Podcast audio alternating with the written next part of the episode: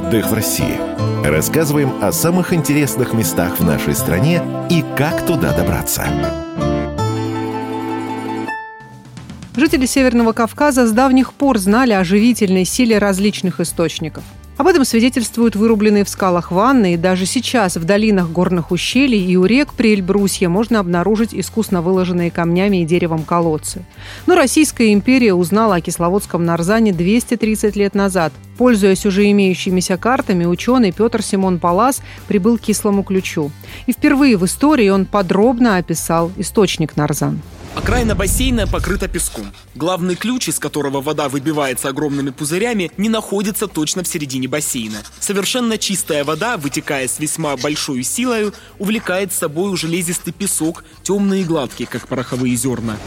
Доклад Паласа о Нарзане в столице был встречен с большим интересом. И уже в 1803 году вышел указ императора Александра I о признании Кисловодска и всего района Кавказских минеральных вод лечебной местностью государственного значения.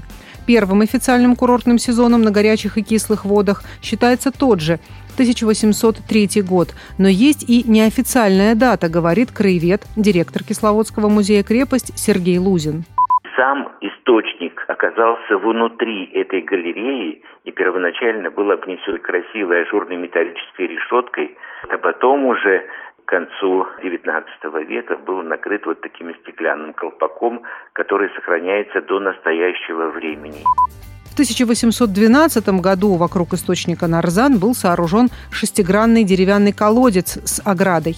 Современным своим видом Нарзанная галерея обязана архитектору Самуилу Уптону, рассказывает краевед Сергей Лузин говорить о первом курортном сезоне на кислых водах, то это год 1798, когда главнокомандующий на Кавказской линии Ираклий Иванович Морков впервые со своей семьей и свитой приехал сюда и принимал в течение полутора месяцев вот прямо у источника нарзанной ванны.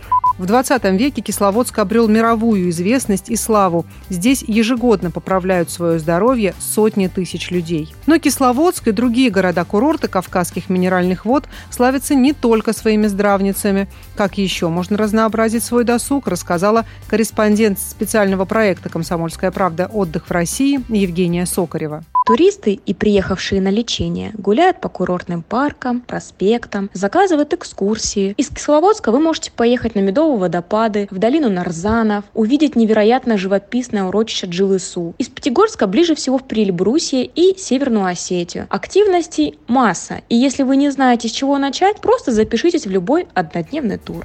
Попасть в Кисловодск можно из Минераловодского аэропорта и по железной дороге. Кстати, российские железные дороги запустили дополнительные поезда на юг. Осенью снять однокомнатную квартиру или комнату на двоих в гостевом доме в Кисловодске стоит в среднем от 2000 рублей в сутки. И не стоит забывать о курортном сборе – 100 рублей с человека в сутки.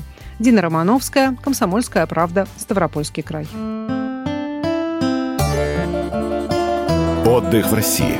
Рассказываем о самых интересных местах в нашей стране и как туда добраться.